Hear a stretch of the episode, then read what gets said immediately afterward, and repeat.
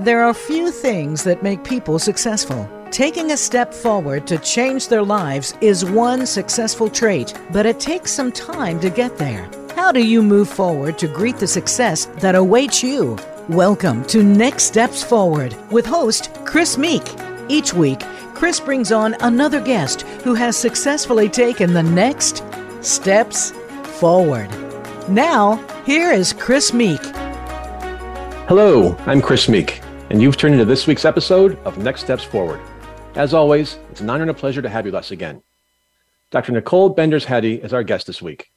Dr. Benders Hadi is a board certified psychiatrist and medical doctor of behavioral health at Included in Health, a leading virtual care and healthcare navigation company.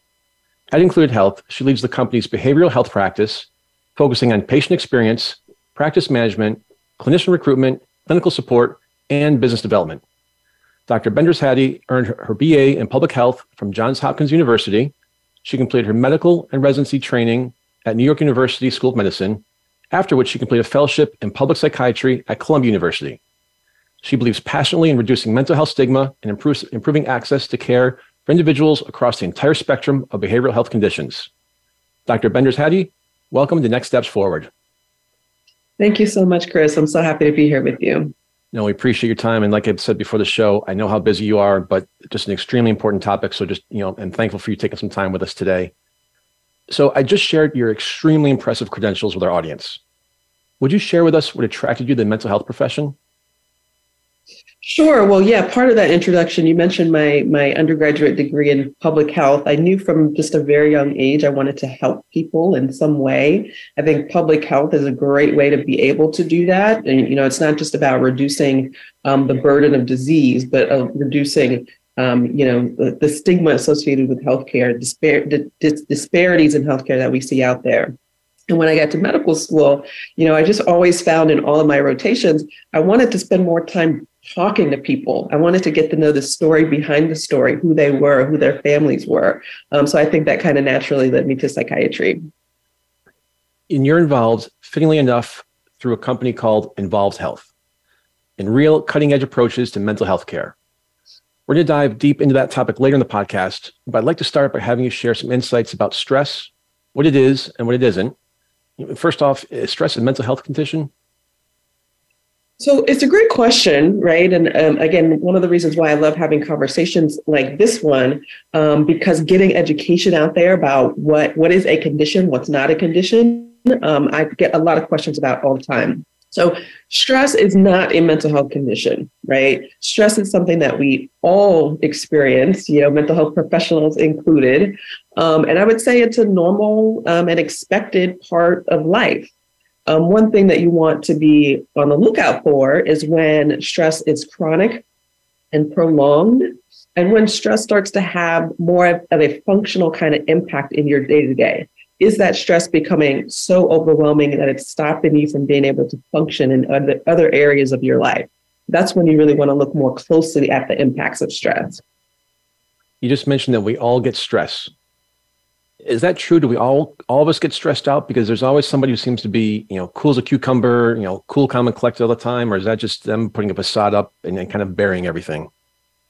Well, you know, I kind of think about it like that uh, the analogy of the the calm duck on the top of the surface, but underneath their legs are kind of frantic, frantically swimming. Um, I think absolutely everyone experiences stress. How different people express that stress, right, and how it, it presents in the, the world for them can be very different depending on things like personality, things like um, coping skills, things like resiliency. But everyone experiences stress from time to time. It's very normal and expected.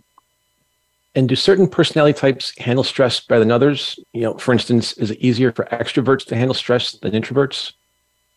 Yeah, so I don't know I would use the word better, right? Certainly, again, it's that expression of stress that I think can look very different um, depending on your personality type, right? While an introvert may um, not be vocal and outwardly expressing how stress is impacting them, perhaps it's taking more of a physical toll on them. Maybe it's something that's causing a lot of racing thoughts and worries, but they're internalizing a lot of that.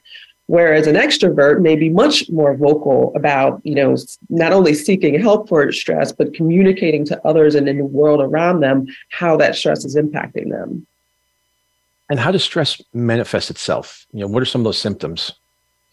Yeah, so I think that there's there's a lot, right? I mean, I think that one key um, in taking care of your mental health in general is to be on the lookout for um, changes, things that are not um, um typically um, common for you as an individual, right? Because there are, um, for example, mood changes that stress can bring about.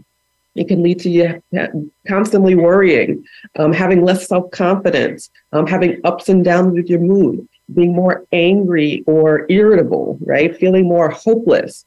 Um, but stress can also impact you physically as well, right? It can lead to you having things like headaches, um, muscle tension, muscle aches. It can even lead to um, stomach problems, things like nausea, um, diarrhea. Um, it can lead to elevated blood pressure, which can lead to a lot of other um, co- medical complications. It can lead to you feeling tired all the time. So if something is really, again, chronically taking a toll on you, where you're noticing these things um, more and more, really something to pay more attention to. And are there times when stress could actually be good for us? I think so, actually, right? You know, um, I think that w- when you're faced with a new challenge, right, when you have to solve a problem that you're confronted with in life, no matter how big or small that may be, um, it can really challenge us in ways that can be good. It can help us grow, right? Um, think of an example. If you're, say, driving to work one day, right, the typical route that you take every day to get to work, and you encounter the road's closed, right? How do you navigate that? How are you going to choose a different direction? Which way is going to get me um, to work on time still? That kind of challenge can be unexpected and can cause stress, but but that kind of practice can be a good thing to help us function better. A moment ago, you mentioned chronic stress. What kind of physical issues can chronic stress cause? Yeah, so the, a lot of the physical symptoms may um, uh, come about for other reasons, right? If you have a headache because you're dehydrated, you're not drinking enough water, for example, that can be something that you don't think too much about. But when stress is causing headaches, right, you can find that it happens much more, um, much more frequently, much more intensely. Um, when things like stress are raising your blood pressure, right, that can lead, you know, ultimately to things like heart disease, um, it can impact your blood sugar numbers and lead to things like diabetes. So, um, another example of why I think catching these kinds of changes in yourself early, right, even thinking about um, um uh, early signs of stress can be really important to prevent those kinds of things from progressing into more serious medical conditions. So, you talk about finding these things early. You know, what steps can I or should I take when I'm stressed to feel better? And when should I take those steps? Yeah, so um, I think as early and as often as you can, um, being very proactive about reducing stress is, is an approach that that many people should um, should take. Right, thinking about your day to day, because there are things that you can do about it. I mean, I think that very common ways that people learn to manage stress um, can be things like exercise. Right, um, around this time of the year, I often recommend people are getting outside, getting some fresh air, e- even though many places of the country are burdened with cold weather, because that sun exposure, right, that vitamin D boost can help as far as how you're managing stress. Um, you can do things like prioritize self care, right? Spend time with family and friends. I mean, all of those things um, can help you feel more connected and reduce the impact of stress on your life. And how effective is exercise in reducing stress? And follow maybe is, some exercise better than others? Uh, so I think any exercise you're going to be able to commit to and stick with is the kind of exercise that you want to be engaging in, right? So any kind of aerobic exercise, really, it can be your typical, you know, jogging or cycling, but it can be dancing.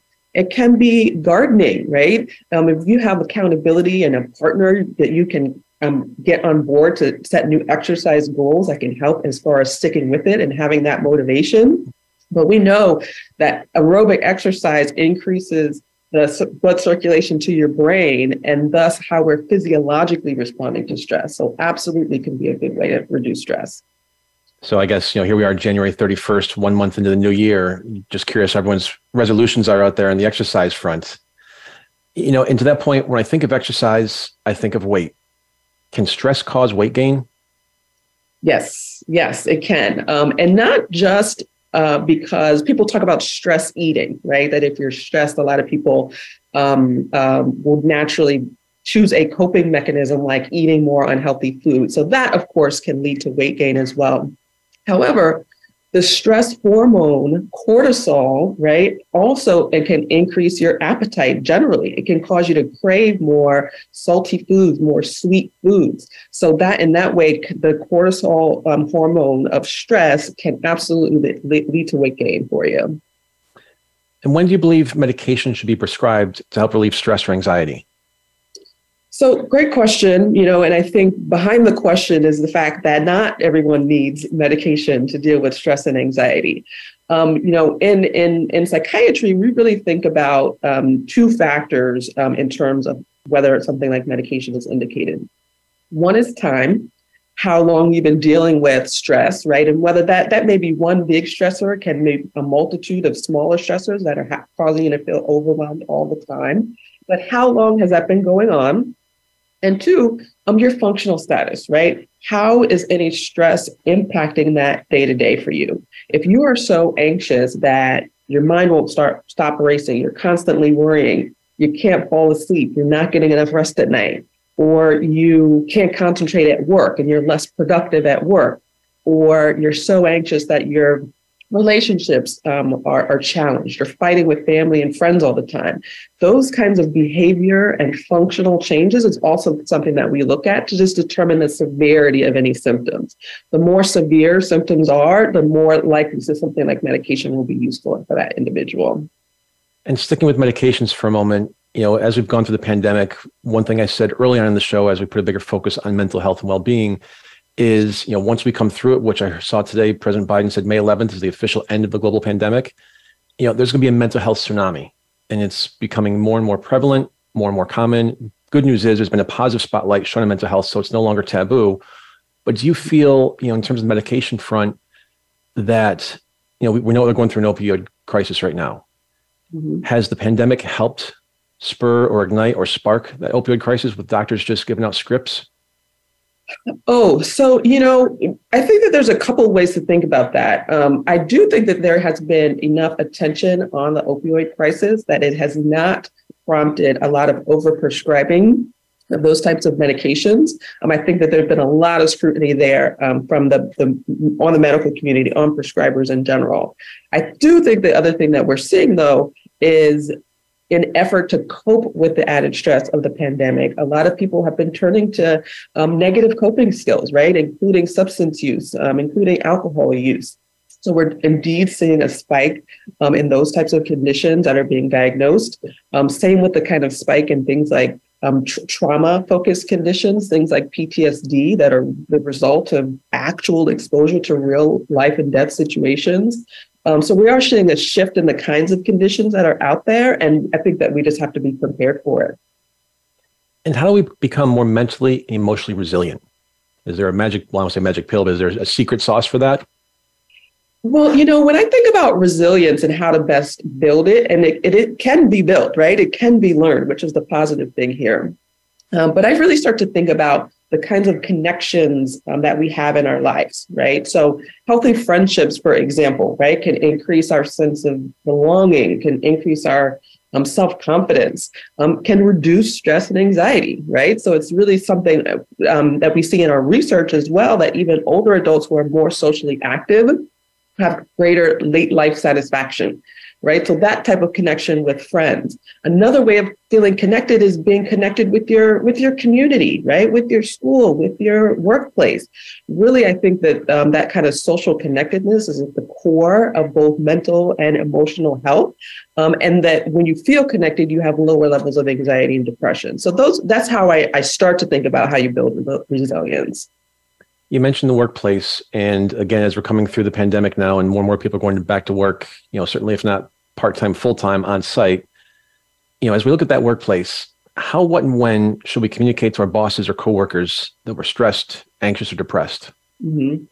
Yeah, another great question, and I think, you know, just coming back to the the increased attention in mental health during the pandemic. Um, I always say mental health is health, right? We, we don't. The fact that we're reducing stigma and be having these conversations and talking about this more, I think, is a really great thing. That translates to the workplace as well. In an ideal um, kind of scenario, you do have um, conversations, discussions about mental health resources that are commonly happening. You can have, you know, bosses and supervisors being role models for being able to talk more openly about um, struggles, about the kind of um, impact that work or even outside factors is having on their mental health. I think to be able to have those conversations and to help people really realize that they're not alone um, is going to go a long ways towards helping to foster those kinds of communications and, and keep them going. Um, in regards to what we were talking about before, the kind of prevention piece, I think again, if you're noticing that you're so stressed in the in a work environment that it's impacting your performance, it's impacting your productivity, that's something that you want to be trying to address and, and speak about um, just as early as you can, right? In terms of not only um, understanding whether there are other, you know, contingencies, other supports, other resources that can be put in place, but just so you're setting expectations um, for everyone, given their different roles in the workplace. So I think as early and as often as we can, and to be able to continue having these conversations so that we know exactly how that particular workplace may be influencing individuals' mental health and then help them through it more quickly and efficiently. You just mentioned how some managers or team leaders are really being the, the tip of the spear and being very open about being able to communicate and talk to them about mental health. But in reality, what should our expectations of our bosses and coworkers be when we communicate that we're having mental health challenges? Well, I think the expectation should be um, being an active listener, um, not being judgmental in any way. I mean, I think that the reason why so much stigma exists out there is because people are afraid of how they'll be received, right? If they disclose that something's going on with them. So to help um, reduce that fear and to get people to open up um, and be more honest about how they're truly feeling inside, I think that you have to create a safe space for them to be able to do so without fear of retribution or being punished or being fired um, again, the realization that we all have struggles from time to time and that we're working together to best support that individual, I think is the best um, approach you can have to that kind of conversation. And some people feel that stress arises for them because they aren't very good at setting boundaries. And if someone isn't good at that, they've likely never been good at setting boundaries. How do they get better at it when something they've never been able to do? Yeah, that's a good one. I mean, I think um, it comes down to practice, right? Again, this the positive thing here is that establishing boundaries, maintaining boundaries is something that also can be learned. Um, and I think that just as I was just saying, right, the, the fear of not knowing how you'll be received if you set a boundary with someone or in a certain circumstance is often what stops people from wanting to say no when they really need to. Um, so practice, right? Practice on something that's, you know, relatively benign. Practice with a friend or a family member for something. Even role playing, right, um, with a trusted um, um companion, right, can really help um, imagine how those conversations might go and help you feel more prepared for that. Because I think that one thing I say to, to my patients all the time is that once you see um, the kind of benefit that you can get from setting boundaries with people that it allows for so much more self-care time. It reduces stress. It allows you to have more time to spend with family and friends. That's going to serve as more motivation to continue doing that because you see the impact that it has on you as an individual. And i get the sense that people are beginning to pay as much attention to their mental health as they are their physical health. And employers seem to be much more sensitive to their employees mental health needs than ever before. First off do you agree with that and secondly, is that something that happened only because of the COVID pandemic, or is there something else going on? Well, I definitely agree with that statement. You know, we we at Included Health um, work with a lot of employers, um, a lot of large health plans as well. We're definitely seeing an increased focus on mental health, and I think there's a couple of reasons for that. One, it, it, comes back to the fact that we are all experiencing so much of the same stress right now, right? When the world shut down and we couldn't see family and friends and we were worried about our health, it really created a different kind of perspective on just how vulnerable we can be. But it also highlighted the fact that, you know, we weren't alone. So I think it's really that that humanity, that understanding of the importance of mental health that's causing our employers to then um, also want to focus on it more. I think there's also the bottom line, though, right? As employers are seeing that um, reduced mental health, right, worsening mental health amongst employees is resulting in more absenteeism from work. It's resulting in less productivity at work. It's really impacting the financials and the bottom line of whatever that, that company's work is. Um, so that's another incentive for them to just want to be more um, proactive um, and focus on the preventative mental health needs that we know can reduce the severity of symptoms. You talk about both employers and employees becoming pro- proactive in terms of preventative care. Does, it, does this mean that the centuries long stigma attached to mental illness is finally beginning to diminish? And if so, where's the tipping point? Uh, I, I do think that the stigma is reduced, right? So that's been really, really great to see. Again, it's evidenced by conversations like this one. Um, I think I think that we do still have um, um, more work to do, right? I think that there are what we see in our research and our studies right now, because that's the other th- positive thing that's come out of the pandemic. In addition, addition to a lot of funding of you know new um, technology and startups that are focused on mental health, we also see investment into research around the impact of different um, uh, different mental health conditions on different populations.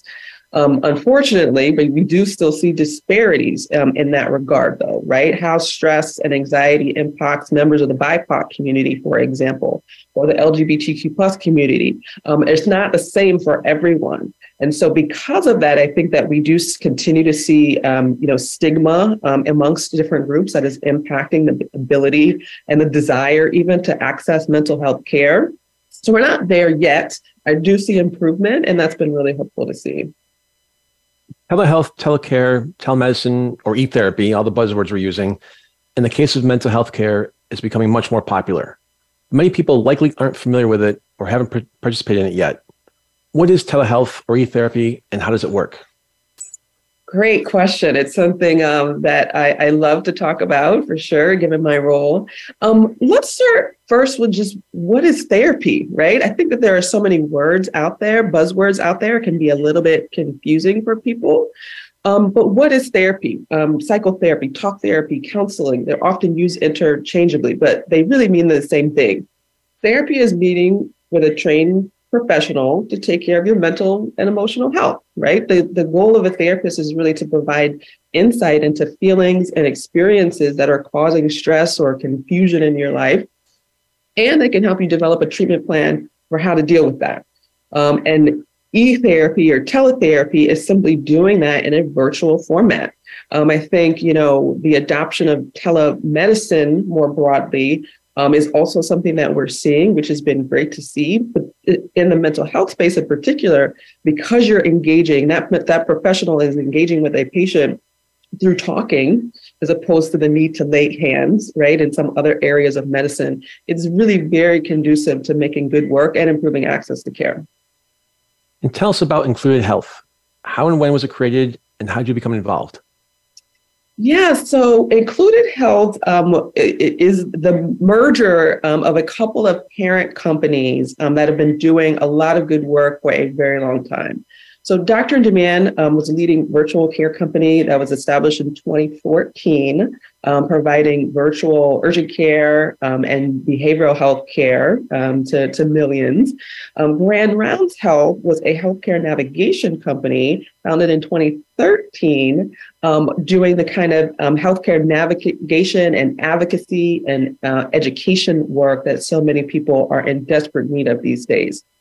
So in 20, 21, we came together. We became Included Health um, because we really believe strongly in the power of navigation combined with virtual care. Really, for any kind of healthcare need you have, being able to access that right level of care for you with a trusted partner that's going to get you results so you're feeling better and more healthy. That's our overall goal um, at Included. We've been talking to Dr. Nicole Benders Hadi, and we'll be right back after a short break.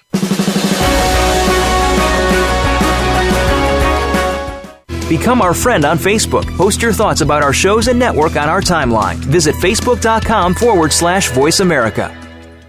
The White House doctor makes house calls.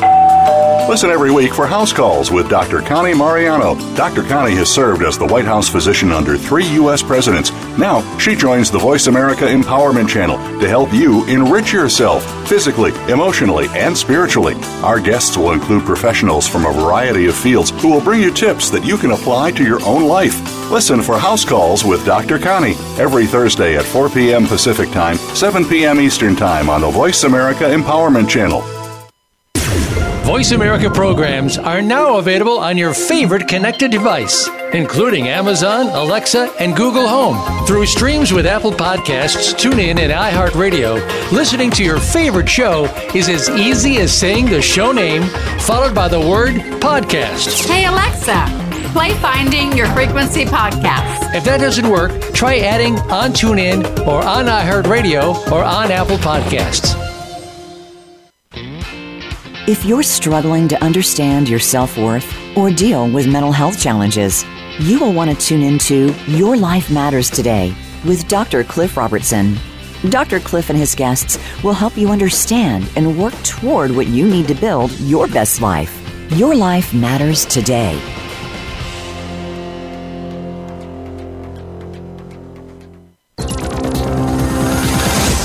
It's your world. Motivate, change, succeed. VoiceAmericaEmpowerment.com.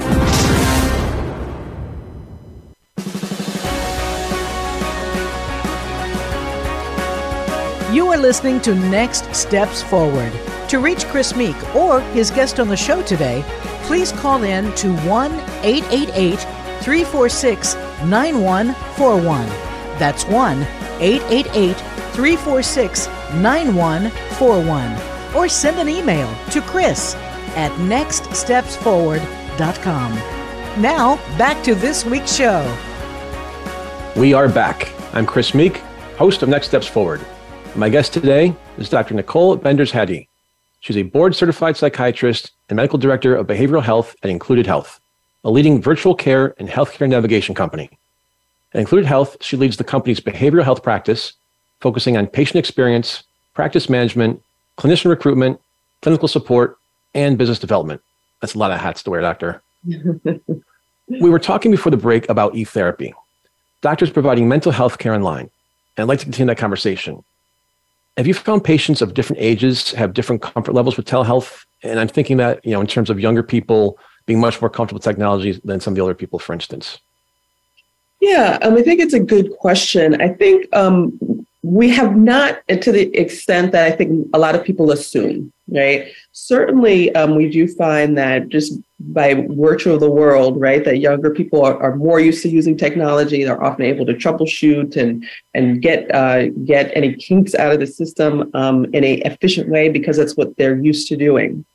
However, um, it's not that we're not seeing adoption in other in other populations, other age groups as well.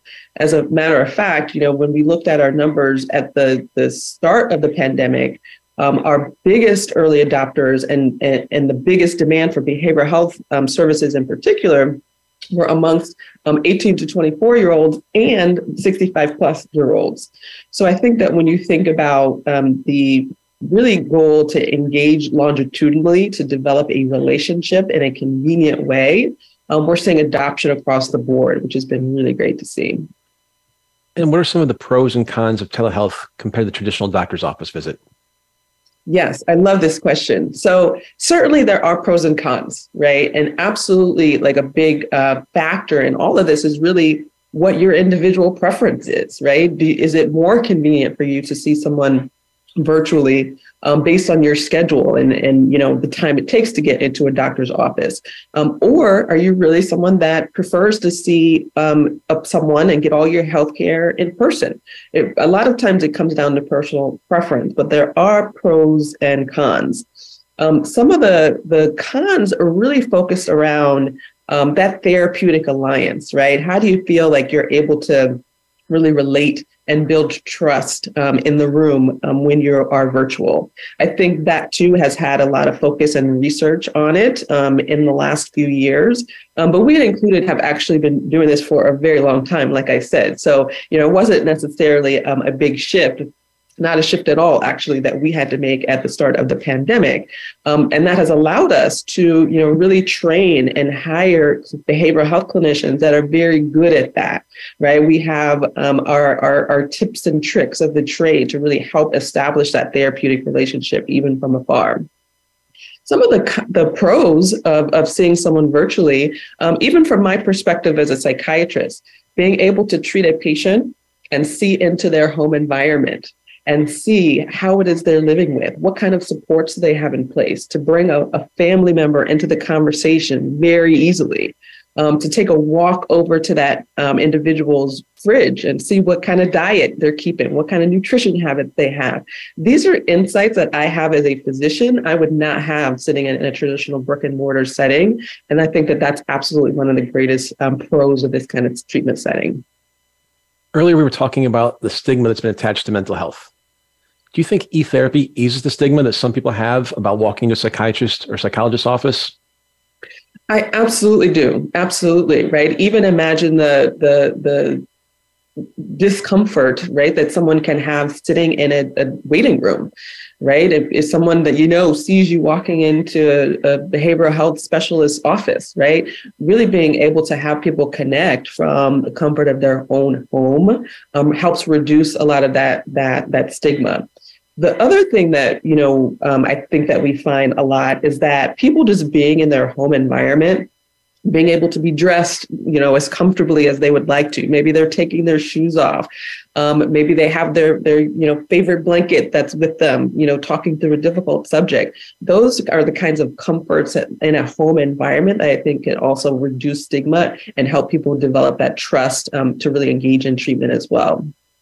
I wouldn't have thought about that that home environment just being that much more comfortable, warm, natural surrounding.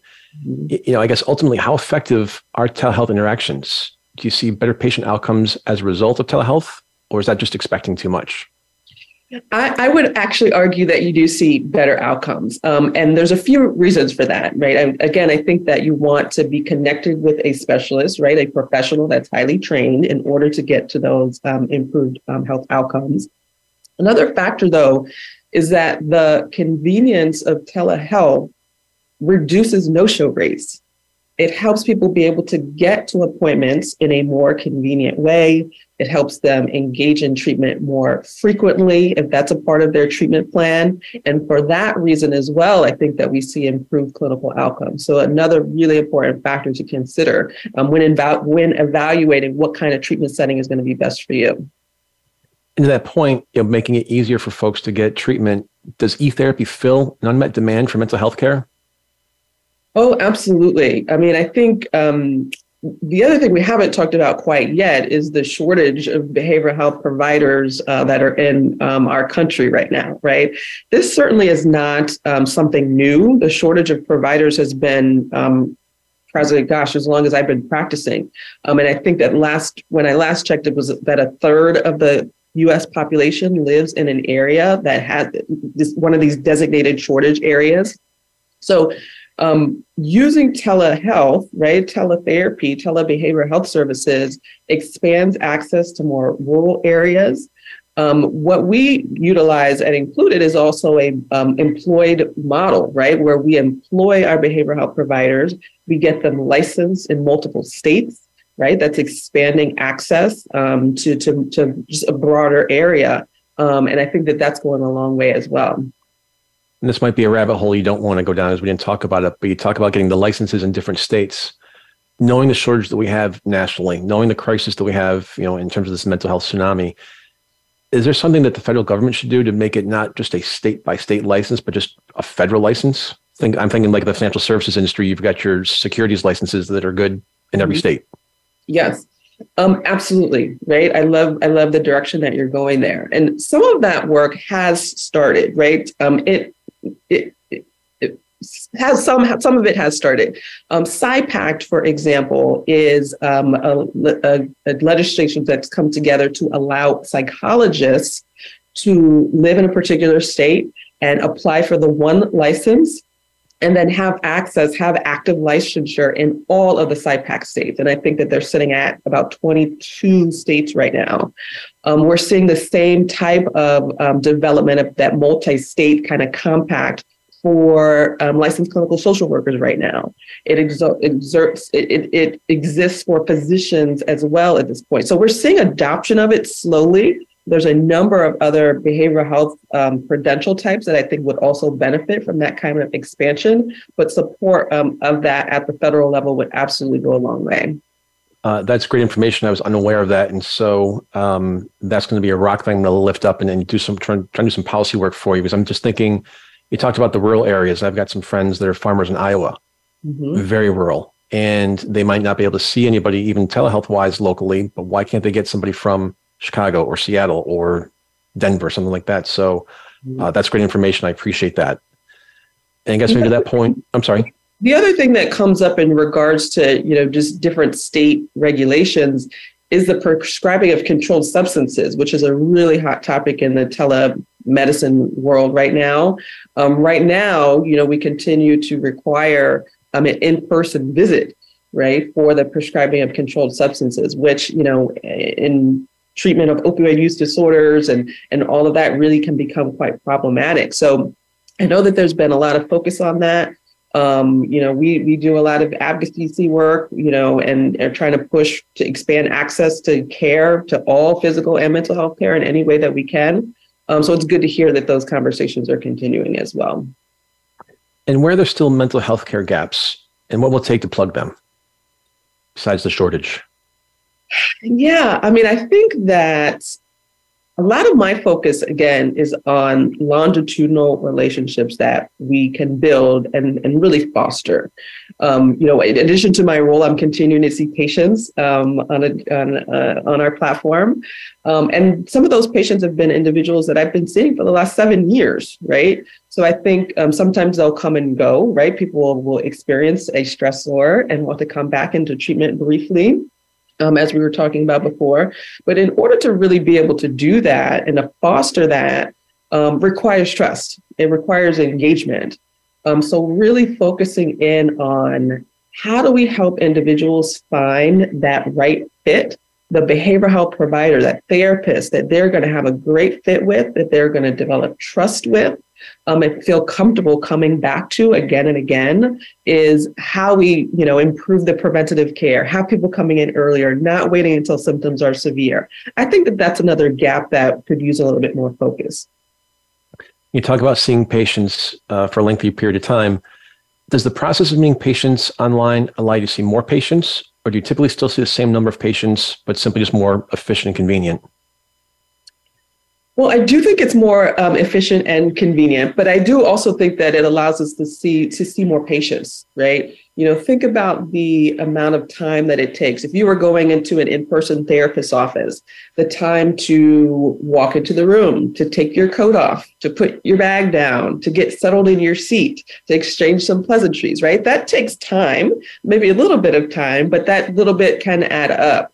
Um, and so when you're doing a lot of that prep um, in advance of that actual virtual visit starting, I think that you can save time and get more people treated.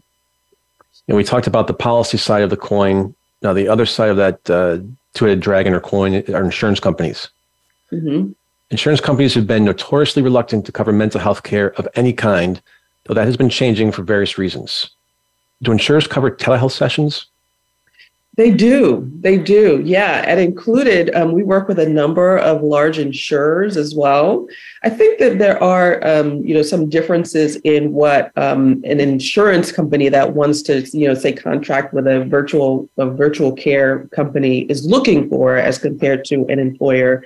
But there is absolutely recognition that the care need exists and expanding access um, will reduce the severity of clinical conditions and save money right? I think that that point has been very clear.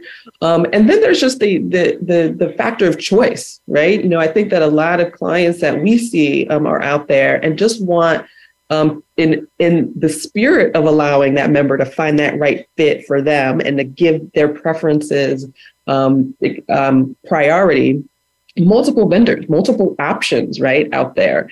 Um, again, I spoke a bit about the explosion of you know digital health companies that we've seen in the last couple years. Um, and as long as you're doing that in the right way, right, adhering to you know all federal, all state legislature, maintaining confidentiality, all of those things you have to do. Um, but in general, the explosion, the attention to behavioral health needs, and having more resources available, I think it's a very good thing. And do you foresee a point when more doctor patient sessions, particularly mental health relation related sessions, will be online rather than in person? And do you think that's a good or a bad thing?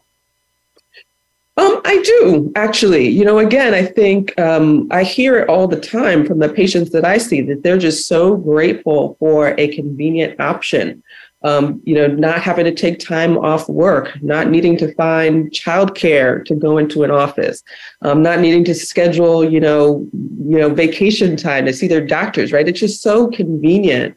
And again, thinking about mental health care in particular, the fact that you're really talking to, you know, a, a, a professional that you trust and really engaging in your treatment in that way, I think that it makes sense. Um, of course, there's always going to be the need for some in person care.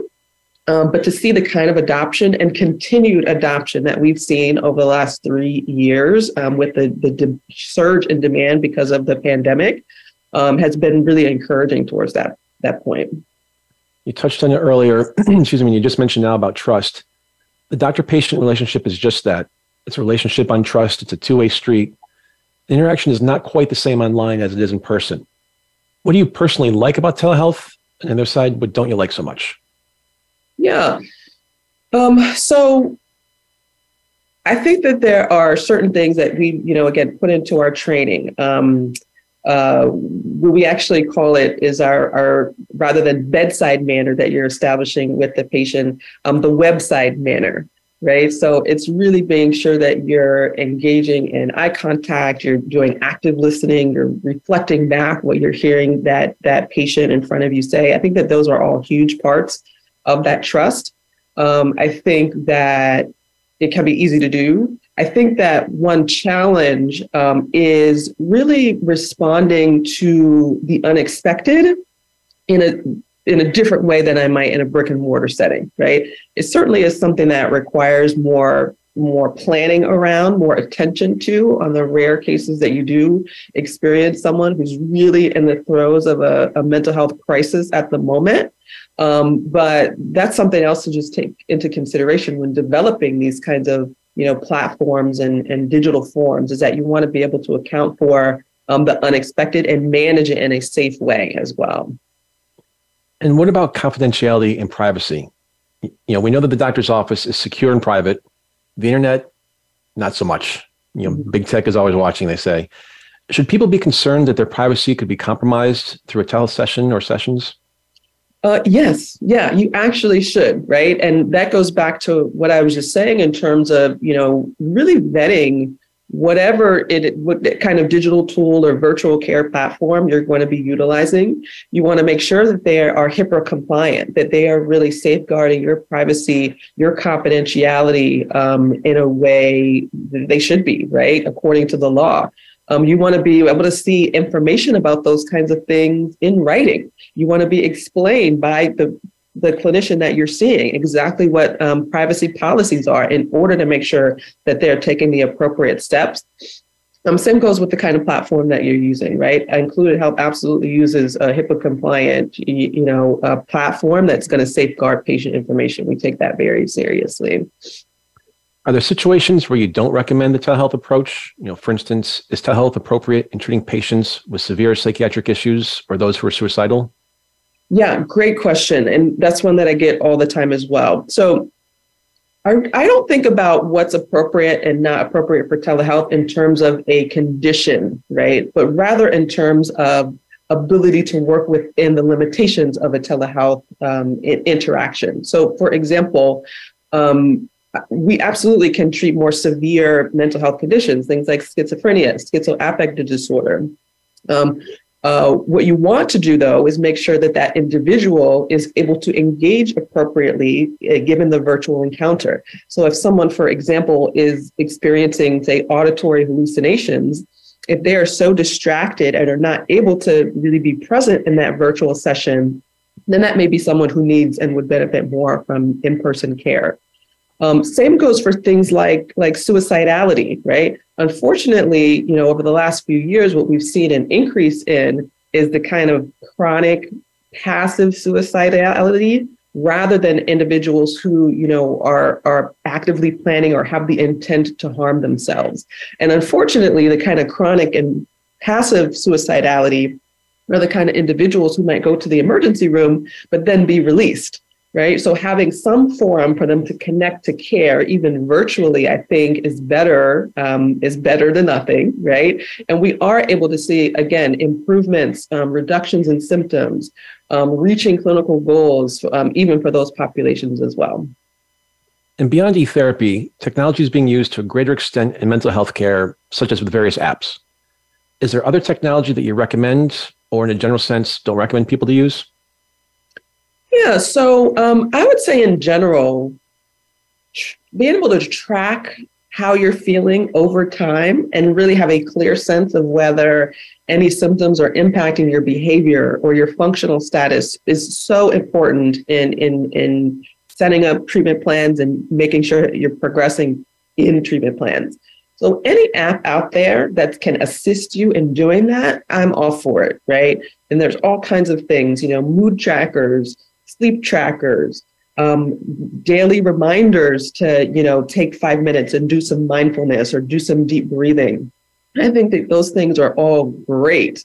Um, i think that what you want to be careful about is those that you know um, don't have the ability to direct you to a higher level of care in case that's needed um, and really ones that are not like guided by evidence-based therapies right? Cognitive behavioral therapy is a, a evidence-based therapy that most of our therapists are engaging in and to really have like the science the research behind what it is that you're doing can help um, prevent harm so that's what's important too I noticed earlier you're wearing an, Apple Watch, and my listeners know that I'm a huge Apple junkie, especially with the Apple Watch. And I'm just amazed what they've done over the last three-ish years, I'll call it, in terms of just developing more technology within the watch. Tells you to stand up, tells you to breathe for a minute, tracks mm-hmm. everything. And so you know, obviously there's a, a, price tag with that, but to your point, the apps in terms of mindfulness and just little reminders, it's the simple things that we just need to think about. And we're all busy, everyone's busy, but you got to yeah. take some of that time for yourself just to make sure that you're okay.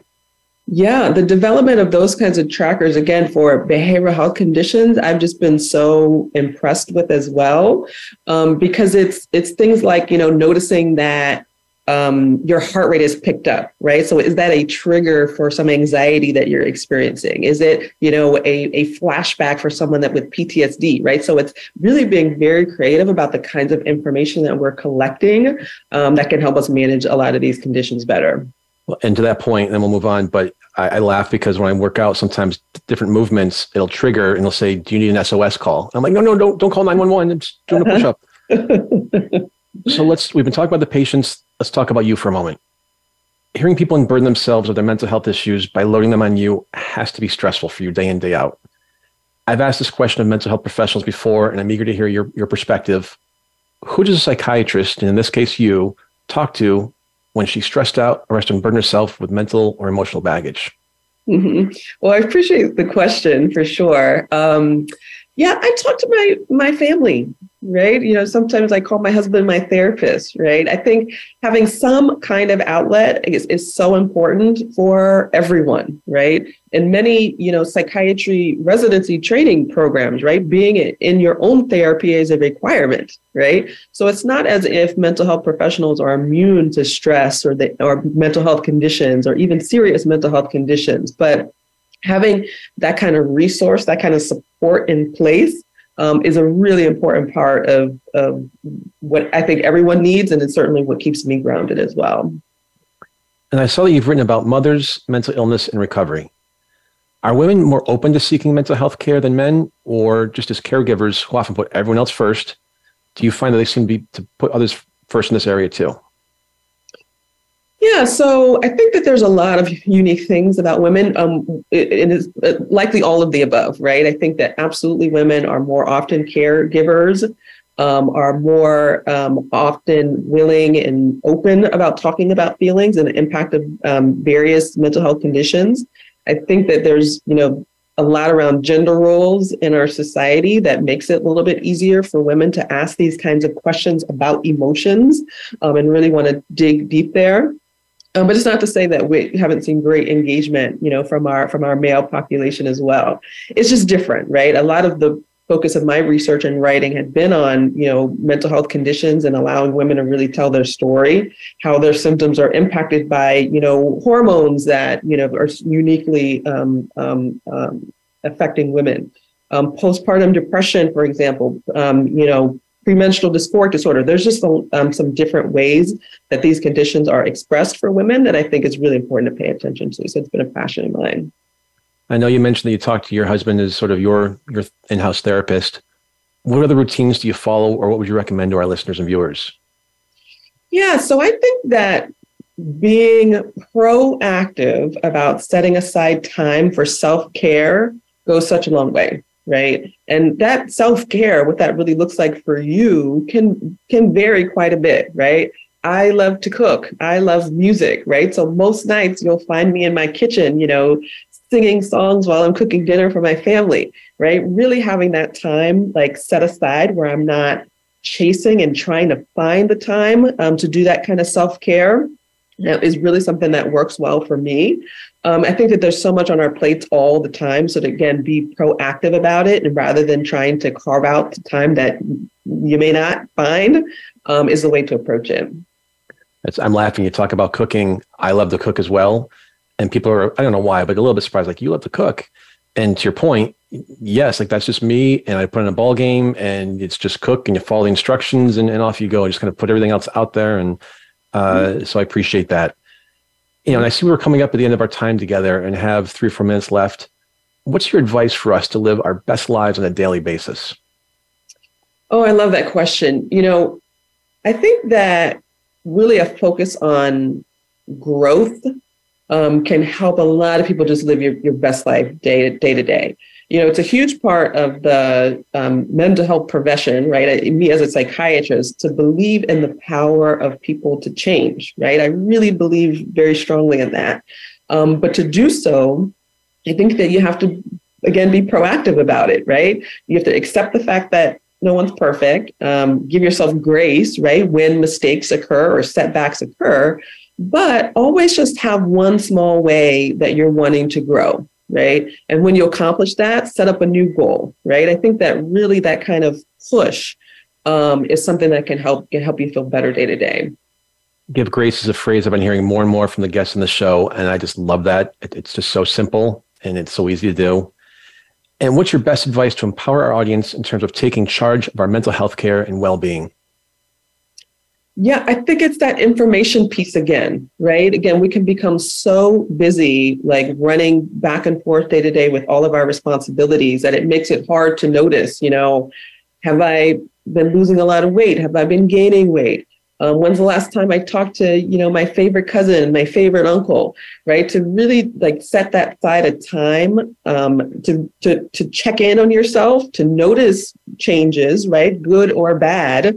If something good is happening more in your life, why is that? Have I been going to sleep earlier this week? You know, have I changed my diet this week? It's really just being more mindful and paying more attention to those types of things I think can advance us, can insert more of the positive, take away more of the negative from our day to day. More positive is always better, right? Yeah. Dr. Nicole Benders Hadi, thank you so much for being with us today. My pleasure. Thank you so much for the conversation. It's been great to be with you, Chris.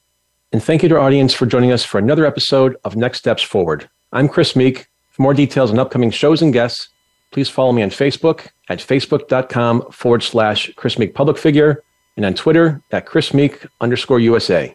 We'll be back next Tuesday, same time, same place, a leader from the world of business, politics, public policy, sports, or entertainment.